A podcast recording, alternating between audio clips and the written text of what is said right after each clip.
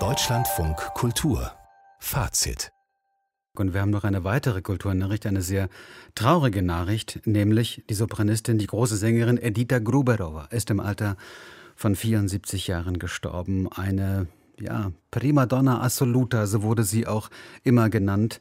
Mit einer riesigen Fangemeinde weltweit auf den Bühnen ist sie aufgetreten, überall, viel in München, viel in Zürich, aber natürlich auch in New York, in Paris, in Berlin, auf vielen anderen Bühnen. Noch mit 60 sang sie schwierigste Partien, etwa diese hier. Norma aus Bellinis Oper.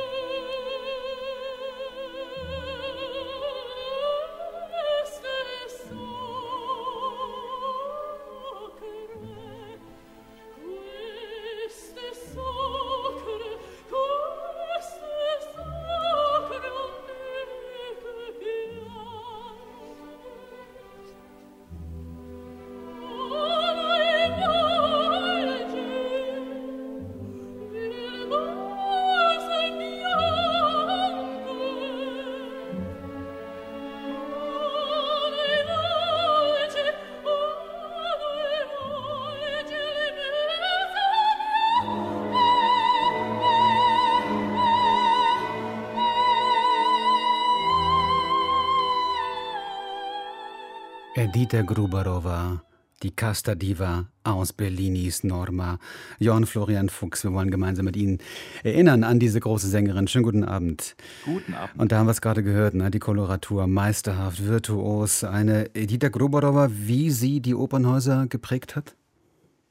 Ja, diese Wärme, diese spezifische Wärme in der Stimme haben wir schon gehört und auch die Mühelosigkeit, mit der sie Farben bietet, ein Farbenrausch, durchaus ein Farbenfeuerwerk entfesseln konnte und diese Persönlichkeit in der Stimme auch. Also es war sofort klar immer, das ist Gruberova, es ist eine nicht austauschbare Stimme gewesen, ganz charakteristisch. Und auch die Norma ist paradigmatisch für ein großes Repertoire, das vor allen Dingen wirklich im Wortsinne dem Schönklang, dem Belcanto gewidmet war.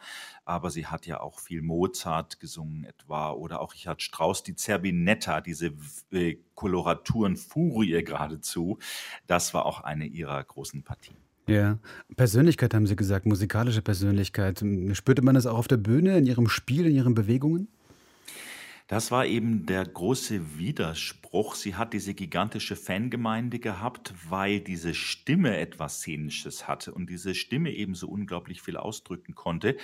Das war das große Fund, mit dem sie wuchern konnte. Das war nicht ihre Gestaltungsfähigkeit auf der Bühne. Also sie war sowieso kein Freund von avancierteren Regiehandschriften. Da gab es auch immer wieder mal Reibereien. Am liebsten wollte sie sich wenig bewegen, vorne an der Rampe stehen und eben dieses große, wunderbare Klang, dieses Vokaltheater zelebrieren.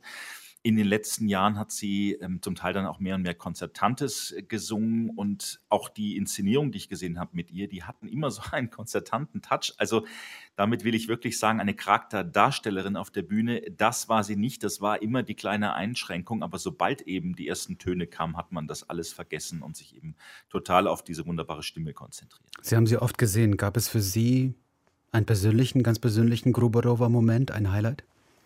Naja, sie hat sich sehr eingesetzt im Bereich Donizetti oder auch Bellini für rare Stücke und da gab es mal in Wien La Straniera von Christoph Loy inszeniert und später auch konzertant.